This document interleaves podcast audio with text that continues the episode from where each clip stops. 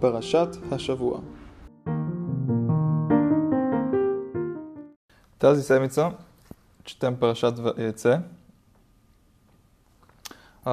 Тя започва с продължението на разказа за живота на Яков, който напуска дома на баща си Ицхак и майка си Ревка и бяга в Харан, мястото, откъдето е дошла майка му, Ривка. Той отива при нейното семейство.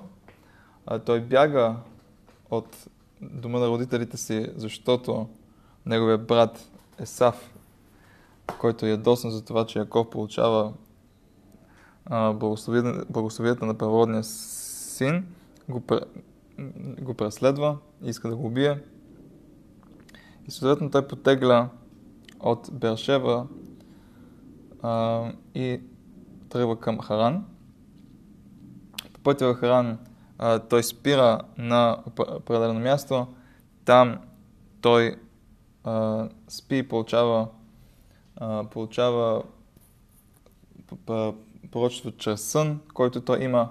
Съня показва стълба, която води към небесата и Бог а, се обръща към Яков и, му, и го благославя и му казва, че ще го защити по пътя.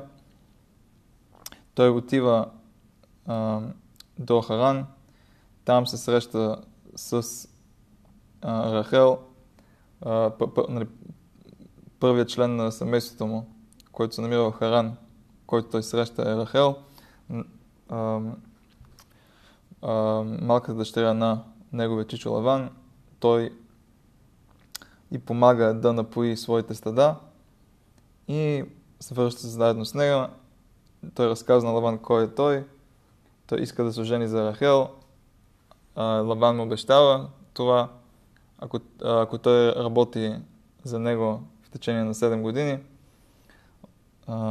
Яков му обещава това.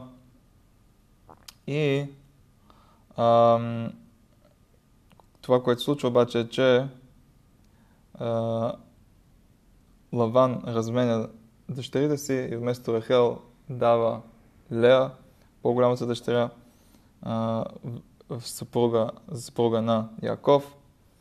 А, през нощта, да той, той ги сменя през нощта. И тогава, след като се разбира какво се случва, Яков му обещава да, да работи за Лаван още 7 години а, в замяна за това да може да жени и за Рахел. А, в последствие а, това, което се случва Лея, Лея има няколко сино, има 6 сина от Яков, Раувен, Шимон, Леви, Йода и Сахар Зволун, дъщеря Дина. И а, Рахел обаче в този момент няма деца. Рахел не, не, не, не може да има деца. Тя дава по същия начин, както Сара на времето дала Хагар, своята а, прислужница, като ам, жена на Авраам, за да може той да има деца чрез нея. Така и Рахел прави същото с Билха, собствената си прислужница. И от Билха се раждат а, Дан и Нафтали. Лея прави същото с своята прислужница Зилпа и от нея се раждат Гад и Ашер. Накрая вече молитите на Рахел биват прияти и, и се ражда син Йосеф. Яков е вече 14 години в Харан и иска да се върне от дома. Лаван се опита да го убеди да остане, предлагайки му стада като награда. И Яков остава за малко, докато той може нали, да получи достатъчно стада, с които да се върне от дома. И въпреки усилията на Лаван да а, ощети Яков. Яков успява да събере достатъчно стада и потегля след 6 години потегля а, убеждава своите съпруги да напуснат Харан заедно с него и той напуска заедно с семейството си и стадата и стадата си и се връща и потеглят обратно към родния му дом. И Лаван преследва Яков, обаче получава послание от Бог но в сън да, по никакъв начин да, да не му вреди. Той настига Яков и прави, а, прави някакъв съюз с него. И след това Яков продължава към Ерец Исраел, където пише, че го, го посрещат ангели. И така завършва парашата. И тази параша има много, интер, много интересни моменти и много различни а, истории, които ни а, дават някакъв а, поглед към живота на а, Яков и също така крият за себе си а, много важни идеи, свързани с а, ежедневието ни и погледа ни към това как да се отнасяме към живота. А, и първото нещо, което а, ще споменем е а, следната идея. В парашата пише в самото на, начало на парашата, 28 глава от Берашит, 10 стих, Яков изля, излязал от Берашева и тръгнал към Харан. Това е момента, в който Яков напуска дома си, след като бива преследван от Есав. И, и стиха описва това по този начин Яков изляза от Бершева. И Мидраша, Мидраша в Берашит Раба, раз, разказва следното. Когато Яков тръгнал към Харан, по заповед на баща му, с цел да се ожени, дошъл Елефаз, сина на Есав, т.е. неговия братовчет, и му отнел всичко, което имал. Мидраш разказва как Есав пратил Елифаз да убие Яков, обаче Елифаз се е смилил над него и това, което направил, е просто взел а, всич, всичкото имущество, което а, Яков взел със себе си към Харан. И сега изведнъж Яков се оказал а, без нищо. Той тръгнал към Харан с спусти ръце без никакво имущество. Яков казал, това е цитат от книгата Тейлим, Шила Мадлот Есай Найлерим, Майния Войзри, ще повдигна очите си към хълмовете, за да видя откъде ще ми дойде помощ. Яков бил абсолютно изгубен. Той току-що му било отнето всичко, което той имал и, и, и, и той е отивал към своята мисия а, без нищо, което да му помогне. И той сега в, такова, в такава ситуация, в такъв момент, в който той е абсолютно, из, абсолютно объркан, изгубен и ам, практически без никакъв шанс за успех, той си казва, нали, оглеждам се наоколо и търся откъде ще дойде помощта, от която имам нужда. И Яков си казва следното. Когато Елиезър, слугата на Авраам, когато Авраам изпратил да намери съпруга за Ицхак, сина на Авраам, когато Елиезър отишъл по същия път, по който сега върви и Яков, Елиезър отишъл да доведе Ривка и какво пише за него? Казва, казва Мидраша, цитира от, цитира от книгата Бершит преди това, слугата взел 10 камили натоварени с подаръци.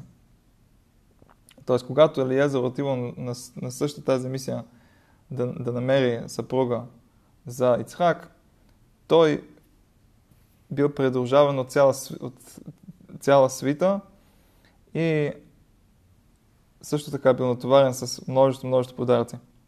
А Яков си казал за себе си, сега аз, който вървя по същия път, със същата цел, а аз не нося дори една гралица или обица. Тоест Яков стигнал до момента, в който той бил на прага на отчаянието.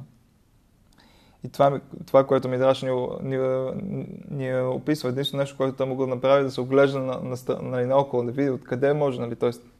не очаква обаче откъде може да дойде. И, и, и той се равнява с двете ситуации, тази на Елиезер и своята собствена. И, и, и чувства, че е в абсолютно и тотално отчаяние. Казва Мидраш обаче, след това обаче си казал и какво? ще загубя упованието ми в Твореца ми? Да не става дума, няма да загуби упованието в Твореца ми. И Яков завършил тази мисъл с тези думи, които знаем от Тейлим, продължението на същия, същата глава в Тейлим, 121, помощта ще дойде от Господ, Твореца на небето и земята.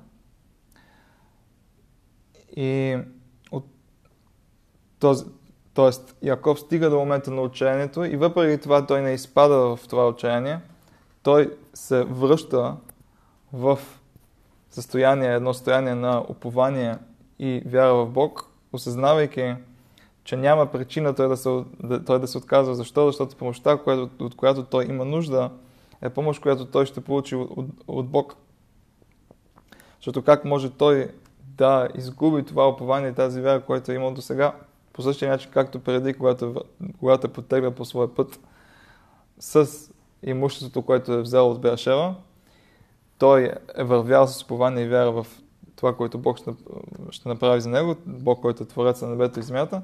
По същия начин и сега, когато той бил лишен от това имущество, когато той бил, бил лишен от всичко, което е, би трябвало да му помогне по пътя, който е тръгнал, той въпреки това а, се е обърнал с упование и вяра към а, своя Творец, Господ, който е Творец на небето и земята.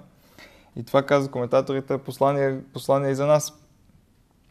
Във всяко едно поколение, когато, когато в живота на човек ам, се, а, се, се случват събития, които са много тежки за него, събития, които биха могли да го хвърлят в бездната на отчаянието, то тогава той трябва да се засили самия себе си и да, да се хвърли в упованието, което, което той би могъл да има, да има спрямо Бог и да си каже и какво? Ще загуби упованието ми в Твореца ми?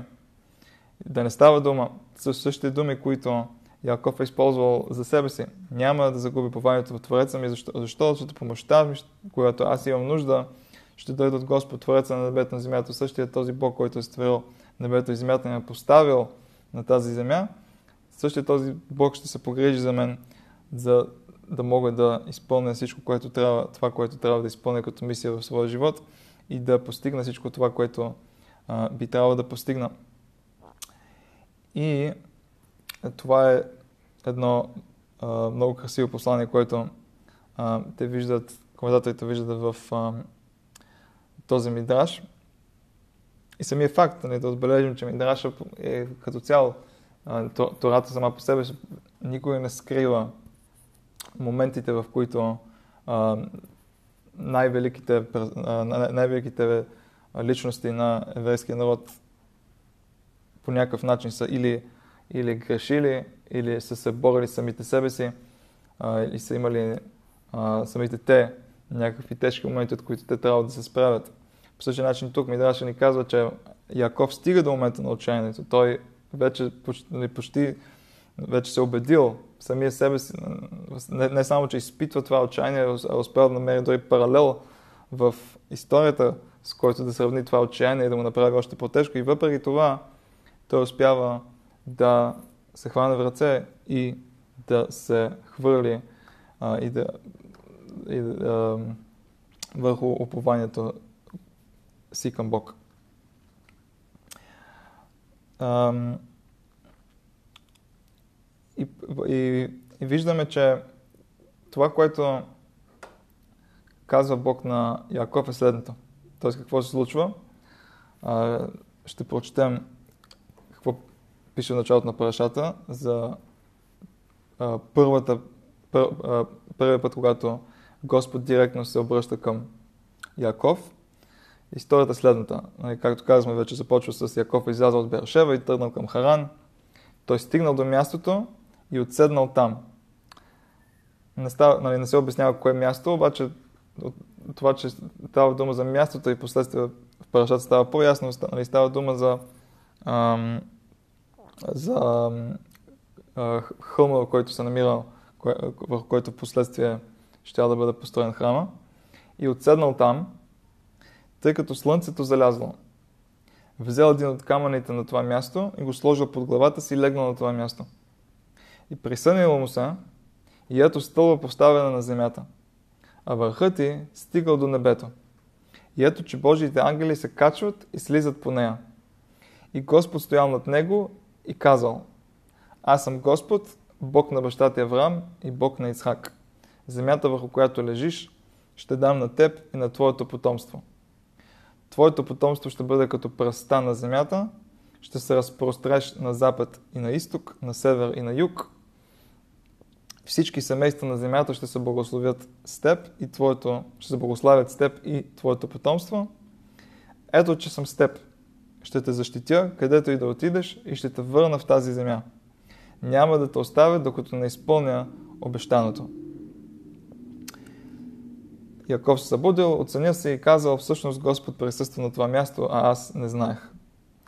Той се пострахувал и казал, какво величествено е това място. Това не е нищо друго, ами жилището на Бог и това е вратата към небесата. Шара Шамай.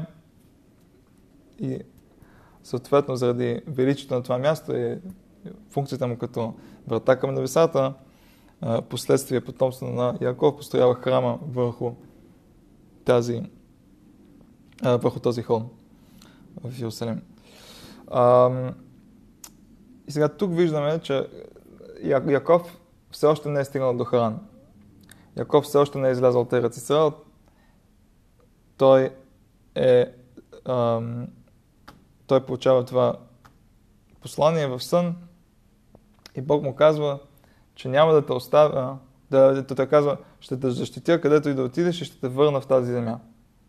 Тоест, въпреки, че Яков се насочил към Харан, отвъд Ерат Исраел, въпреки това Бог ще а, го защити и там и ще му помогне в последствие да се върне.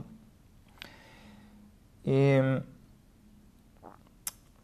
обясня, а, обяснява а, а, хасидския равин а, Бет Исраел, който е един от работата на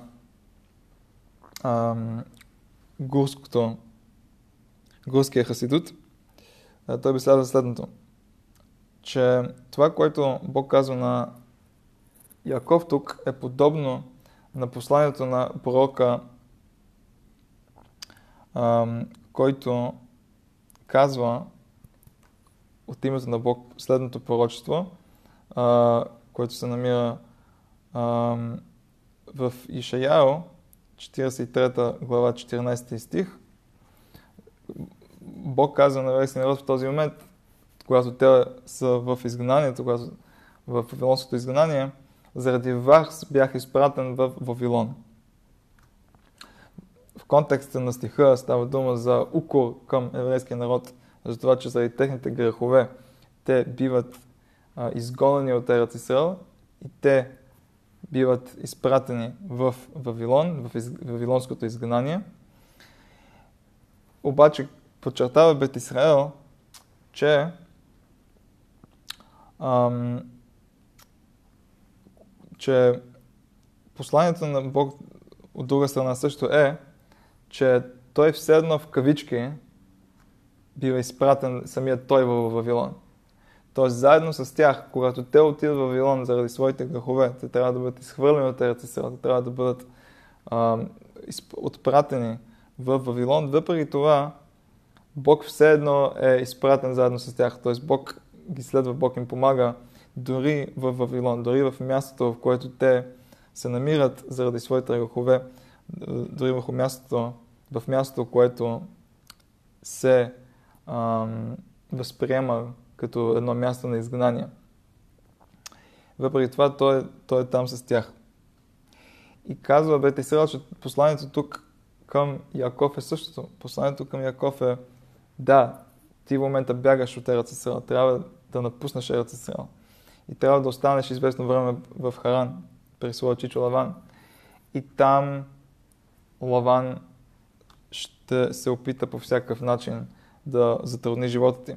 И въпреки това, Бог обещава на Яков в този момент, че той ще го защити и той а, ще бъде заедно с него в изгнанието. И както сме казали и преди, една много важна идея за това как да се, как да се ам, отнесем към книгата Берашите, да разберем, че историите в книгата Берашит, историите свързани с правоците, са а, по някакъв начин напътствия за а, живота на тяхното потомство последствие, за живота на еврейския народ последствие. И по същия начин, както това е било посланието за Яков, че когато той му се наложи да напусне Ерцисрел, когато него му се наложи да а, се окаже в, из, в а, своето изгнание, тогава, а, въпреки това, че той е в изгнание, Бог ще бъде заедно с него и Бог ще го защити. И по същия начин и с нас, както казахме и в Вавилонското изгнание, това е посланието на пророка Ишаял към еврейския народ тогава, че ам, в, в, в, когато те се намират в Вавилон, Бог все още е заедно с тях и там Той ще бъде с тях, ще ги защити. По същия начин ние в, а, в нашето сегашно изгнание трябва да не забравяме това, че въпреки изгнанието ни, въпреки а, отдалечеността ни от а, отдалечаването ни от Ерат Исраел и от като цяло възможността да изпълняваме Тората по най-добрия възможен начин, въпреки това Бог е заедно а, с нас и Той е тук да ни защити. И по този начин а, обясняват също и а, следните думи на Талмуда в трактата Санедрин.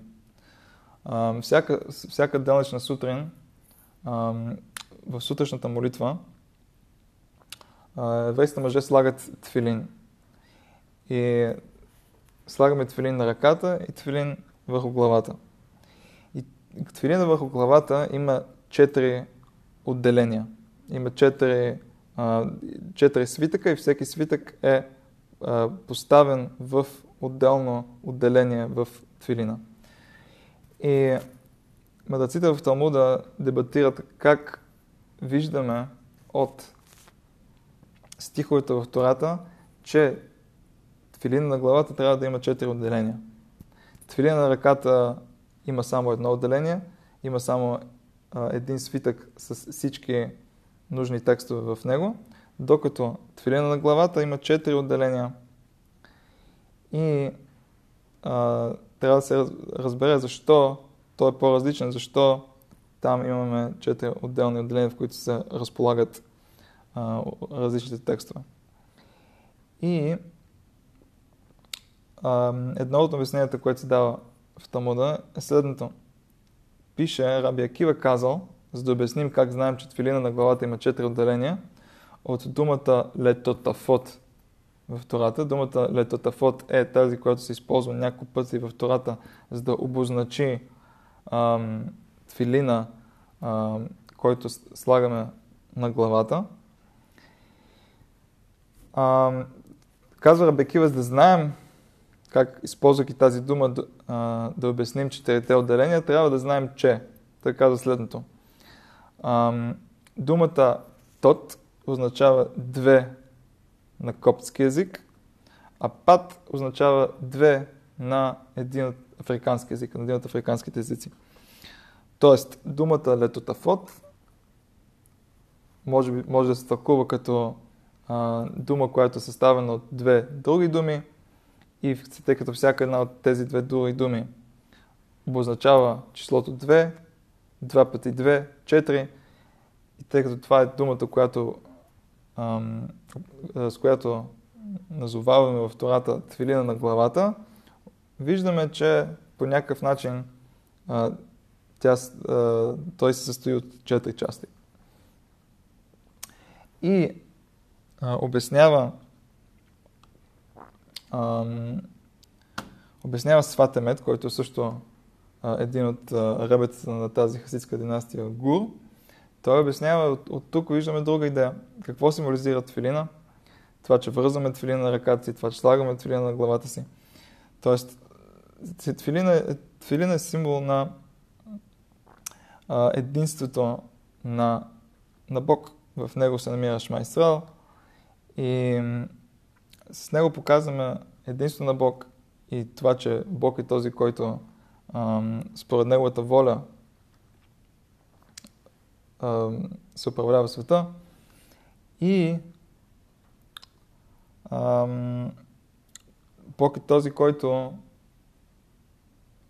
е въвлечен в това, което се случва в света и, и също така специално е въвлечен в това, което се случва с еврейския народ. И казва Свата Мед, че може да се зачудим защо според Рабекива Тората ще използва такава сложна дума. Дума, която, а, която ни казва за четирите отделения на Твилина, използвайки чужди езици, използвайки а, намеци от коптския и от а, някои от африканските езици. И казва Света Мед, че причината Тората специално да използва такава терминология във връзка ам, с твилина е, че по същия начин както твилина символизира връзката на, а, на време с Бог. Тоест, ам, по същия начин както твилина го вързваме и го слагаме над нас, по същия начин ние трябва да, да а, се свържем и с Бог. Т.е. това е символиката на твилина на една, едно свързване с Бог. И това свързване, казва Свата Мед, не е само нещо, което е специално за Ерец Исраел, а е нещо, което, което се постига извън Ерец Исраел и в изгнанието. И поради това Тората използва такава терминология, базирана на чужди езици, за да ни намекне за това, че дори когато човек е в копските земи, дори когато човек е някъде, някъде в Африка, много, много далеч от Ерец дори, дори тогава той все още е свързан с Бог. И ам, Бог е там в неговото а, изгнание, където и да се намира той. Ам, друга идея, подобна на това, е ам, едно обяснение, свързано с вечерната молитва. Долничната вечерна молитва, в която казваме в една от благословиите, след като четем молитвата Шма, ние казваме Шкивейно вино шалом, да ме идейно манкено на хаим. Което буквално се превежда като служи ни да легнем в мир, баща наш, вдигни ни да станем с живот, цар наш. И въпросът е защо, когато става дума за лягането, а, се обръщаме към Бог като, като баща наш, докато когато става дума за ставането, се обръщаме към Него като цар наш. А, обясняват следното. Обясняват, че кога си лягаме? Лягаме си през нощта. Нощта символизира трудностите на човек в живота. Трудности, които а, му се случват трудностите, които правят живота му а, понякога непоносим, понякога изключително тежък. И, и когато сме да намираме в тези трудности, ние трябва да съзнаем, че, че отношението ни към Бог трябва да е отношение на дете към своя баща. И по същия начин, както едно дете гледа с с, с упование в това, че неговия баща, неговия родител ще му помогне, и ще, когато той има нужда от това, и ще го спаси от а, трудностите, които го очакват. По същия начин и подхода ни в нощта, т.е. в на нашите трудности, трябва да бъде подход на упование а, и, и, и а, подход към отношението ни към Бог, като подход подобен на този, който имаме с родител, подобен на този, който имаме, да речем, с баща ни. И това трябва да се фокусираме на, на, на тази връзка, която имаме а, с Бог като дете към а, родител. Докато, когато и за това, когато молитвата описва а, лягането, защото тази молитва я казваме в вечерната, в, като част от вечерната молитва, равит, преди да си легнем. И съответно молим Бог, когато си лягаме, да си легнем в мир.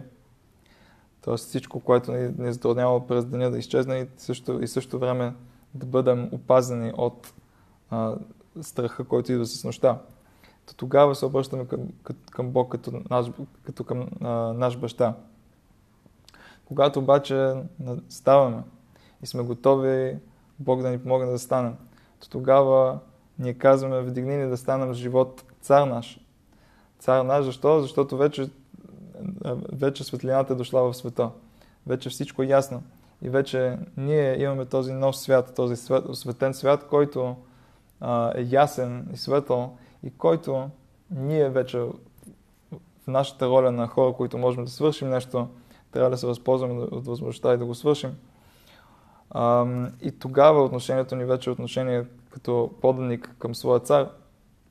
Тогава ние имаме мисия и всичко около нас вече е осветено и нямаме нужда до такава степен да ам, се фокусираме върху, ам, върху това как Бог ще ни помогне в, в, в, в тъмнината, в мрака, защото мрака и тъмнината ги няма. Това, това вече е момент, който нещата зависят от нас.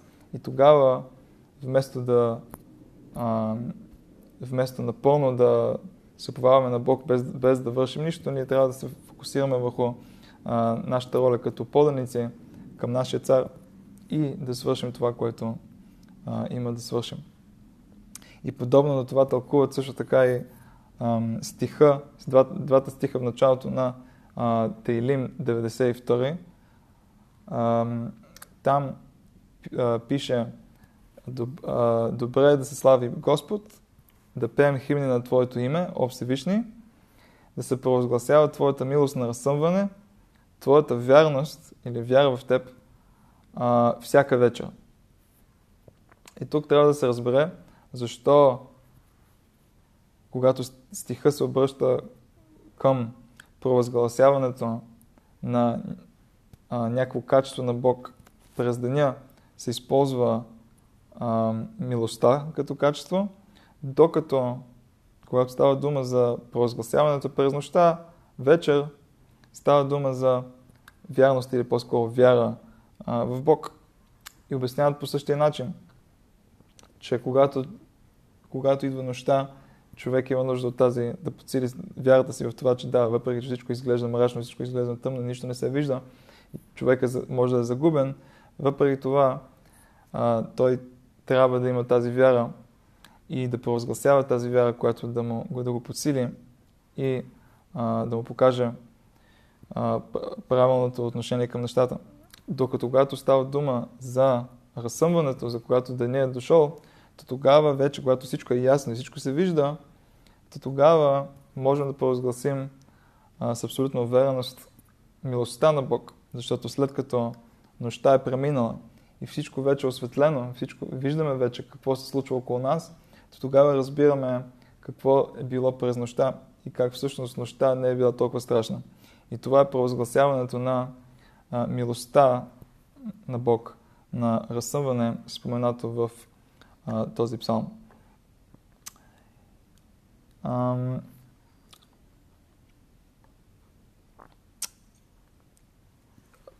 Разказва се в парашата, както казахме в самото начало, за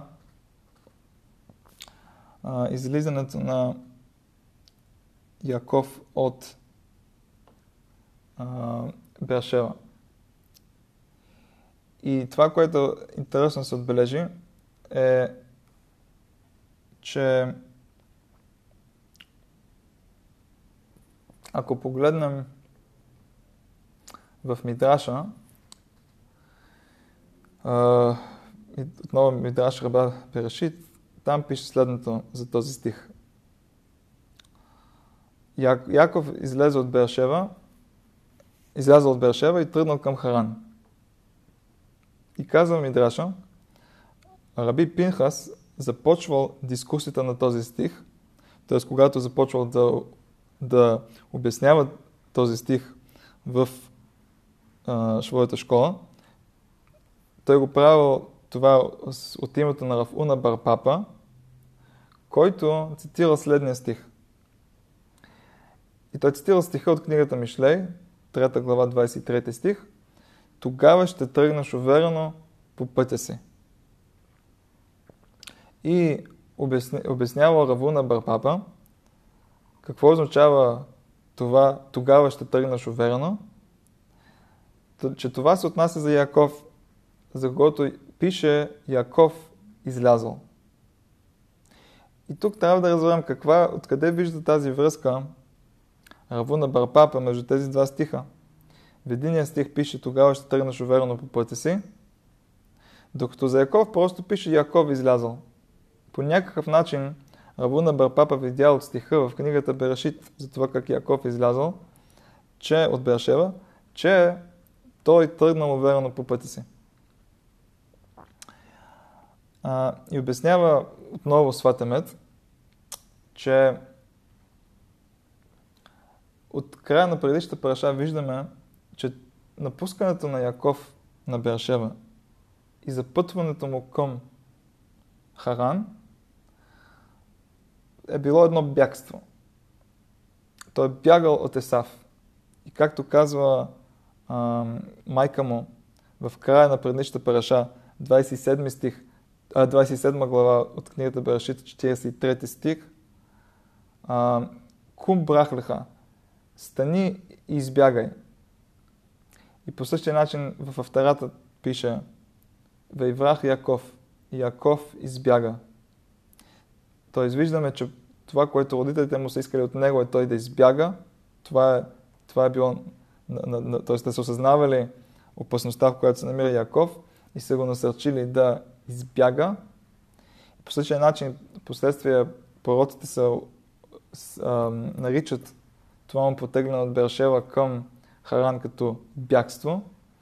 И въпреки това, Тората не казва избяга Яков от Бершева. Тората казва и че Яков изляза от Бершева. И какво можем да научим от тук? И казва Свата Мет, че въпреки, че Яков реално е бягал за да спаси живота си, въпреки това, когато е напуснал Бершева, той не го е направил в ам, ам, не, го е, не, не го е направил в някакво объркване, в някакъв, а, някакъв, с някаква бързина. Той го е направил по начин, с който да покаже, че а, той, въпреки опасността, не се притеснява. Той просто излязъл. Излязъл с спокойствие, че всичко ще бъде окей, okay, че всичко с него ще бъде наред. Защо? Защото отново Яков е имал това упование към Бог, за което говорим толкова често. И това е посланието тук на този стих. В него се крие подхода на Яков към цялата ситуация. Въпреки, че, че другите хора в живота му са разбирали опасността и нали, са му казали, избягай. И той наистина, той бяга, той последва техния, той, той, той следва техния съвет, обаче въпреки това, когато той го прави, той го прави по начин, по който да, да се прояви а, неговото пование към Бог. И когато това упование се случва, то тогава и всичко, от което той има нужда, то да бъде ре, ре, реализирано, така и се случва. И той е имал това упование и така и се случва. Той, той е успял а, без никакъв проблем да а, се спаси в този момент от, Еса, от а, Есав. Друго интересно нещо а, в парашата е свързано с а, това пророчество, което той получава в съня си. И Нали, отново да, да подчертаем, че това е сън, който той получава през нощта, спейки. И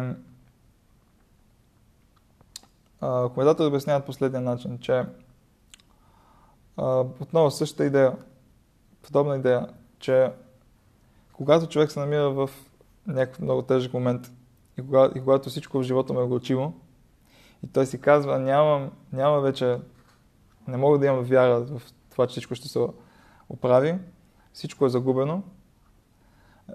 Всъщност, нали, нещата не стоят така. Защото, както казвам братите в Талмуда, Колма Авид, Рахамана е Авид. Всичко, което Бог прави, той го прави за добро.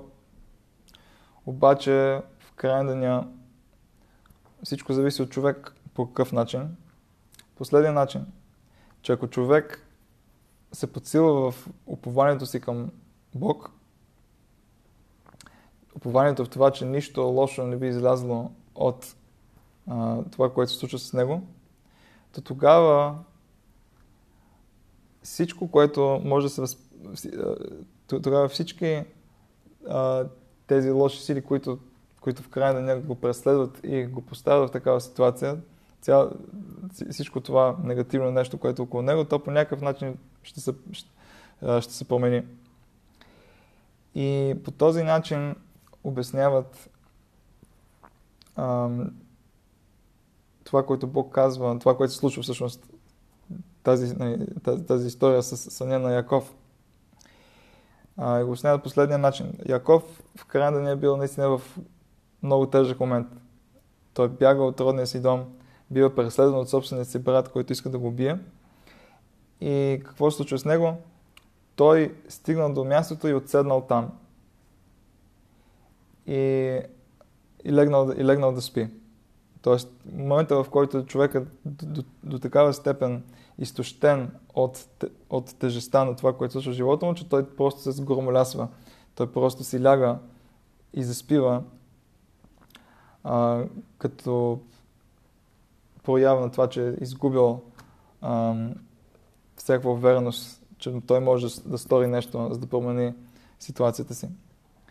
И какво се случва след това? Той получава сън и в съня има стълба, която е поставена на земята. И обяснява, че посланието е следното. Това е човек, стълбата е човек. Човек, който е поставен на земята. И какво пише след това за тази стълба? А върхът е стигнал до небето. Върхът е стигал до, до небето. Тоест, въпреки, че човек е поставен на земята и е базиран на земята, върха му може да, поста, да, да стигне до небето.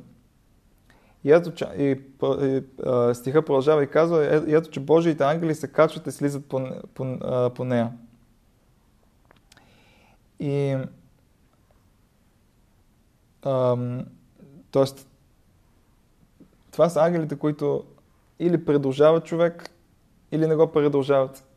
Или слизат да му, или слизат да му помогнат, или се качват и вече не са, и вече не са с него. И всичко зависи от него. И после пише в, в, в стиха, а и Господ стоял над него.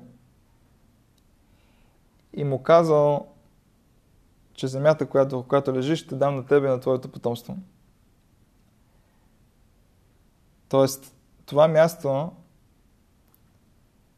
върху което ти се намираш в момента и в което мислиш, че е абсолютно загубено за теб. Т.е. ти бягаш от там, ти смяташ, че вече никой няма, не, не знаеш дали ще се върнеш някога тук. Място, което си загубен, място, което символизира а, отчаянието ти. Това място това е място, което аз ще дам на теб и на твоето потомство. Тоест това, кое, това което ти се отчаял, то ще, се, то ще бъде твое. Твое и на твоето потомство. И тогава пише след края на цялото това пророчество в 16 стих от 28 глава на Берешит Яков се събудил от сина си. Тоест, тук идеята, че нали, отново символиката на това, че човек може да се събуди от този сън, от това а, заспиване, до което той се е довел заради тъжеста на всичко, което се случва около него, той може да се събуди от това и да си каже какво си казва Яков. всъщност Господ присъства на това място. И, и, и тук трябва да се почетая, че името на Бог, което е използвано тук, нали, Господ, което го превеждаме като Господ, в, в текста буквално е а, а, името Авай, което свързваме с а, качеството на милостта на Бог, когато отношението на Бог към човек се проявява в милост, тогава се използва това име. Тоест тук казва Яков Ахен Еш Авая, Бемакома Зе, нали, тук и ето, че всъщност тук има, тук е Бог, тук се намира Бог. А аз не знаех. Тоест, човек се събужда, осъзнава всичко, което се е случило, че всъщност това, което се е случило по някакъв начин е било за добро и тогава той си, чак тогава той си осъзнава и си казва да, а аз не знаех. Тоест аз си мислех едно, а всичко се случи по съвсем друг начин. И това е, според някои от коментаторите, нали, символиката на тази история за това как се е случило цялото пророчество, за, за заспиването, съня, тази стълба, която, която символизира човек. И, ам, за, и възвръщането на това, което уж е било загубено, уж е било нещо, което човека могъл да се отчая, с, с, с, с такава верност, с такава продължителност, че това е нещо, което ще просъществува не само за самия човек, а и за неговото потомство. И осъзнаването в последствие на това, че, че дори едно е място, което а, в очите на Яков е било а, едно просто едно място, едно абсолютно не, неважно място, въпреки това крие в себе си е това, което той последствие нарича вратата към небесата. И това е било място, което въпреки светостта му Яков не, не е успял да оцени. И когато той се събужда и съзнава важността на това място, той си казва нали, колко е величествено това място. И как, нали, аз не знае за това, че Бог присъства на това място. Нали, това място, което той самия се очава някога да има отново достъп до, отново да принадлежи на него, това всъщност е това всъщност е и място, което Бог ще го върне и Бог ще му на него и на неговото потомство. По същия начин за нас, това, което ние можем да извлечем от тук е тази идея нали, за съня, в който понякога се поставяме, за това как не забелязваме и не знаем, просто не знаем. Не, не е само вината в нас. Виждаме, че Яков, нашия баща, също не е успял да, да, да нали, проникне в светостта на там място, където е бил той, по същия начин ние не можем да проникнем в нещата така, как те се случват на нас. И понякога ще, не понякога, винаги, винаги ще се окаже така, че всъщност това, което ние сме си мислили за момент, който заслужава отчаяние, всъщност е момент, който ще се превърне в бъдещето за добро. И всъщност е добро, обаче просто в този момент ни е много трудно да го се знаем. Шабат шалом.